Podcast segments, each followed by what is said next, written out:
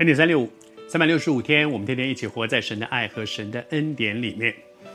我们分享到说，在耶稣复活之后，其实每一个人的心里面都有很多我们的担忧、害怕，包括门徒们，包括彼得，包括和他最亲近的摩大拉玛利亚，以至于我觉得主真的是很奇妙，他一个个去挽回这些人，挽回那个。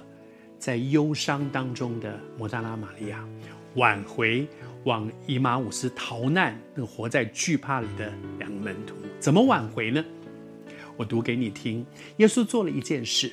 耶稣呢，从摩西和众先知起，凡圣经上，这指的是旧约的圣经所指着耶稣自己所说的那些预言，他就一个一个给他们讲解明白。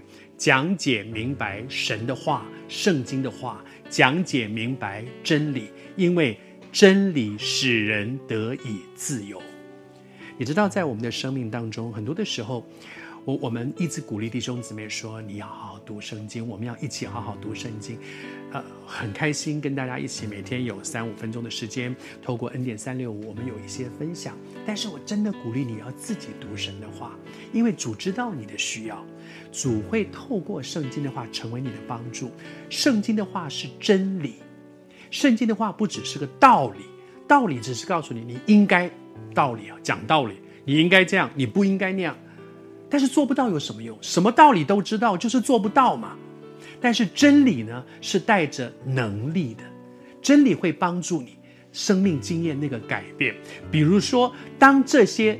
以马忤斯的两个门徒，他们活在惧怕里面的时候，那个惧怕把他们绑住了，越想越害怕，越想越害怕，越跑越远。大家都是这样。啊！摩达拉玛利亚被忧愁绑住了，这两个门徒被惧怕绑住了，大家都被一些东西绑住了。可是当神的话进来，真理进来。真理叫人得以自由。接下去你往下去看，就发现这两个被惧怕绑住，像逃难一样落荒而逃的两个门徒，在他们的生命当中有一个释放，不再被那个惧怕给绑住，因为真理叫人得以自由。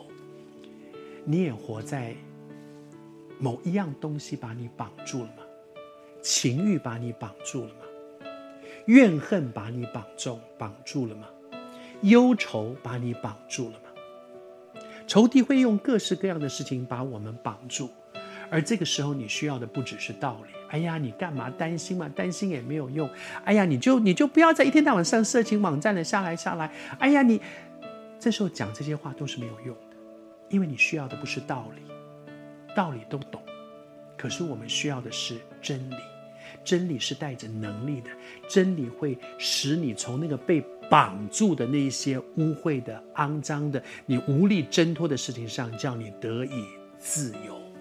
奉主的名祝福你，读神的话，你会经验真理在你的生命当中真的带着能力，真理叫你得以自由。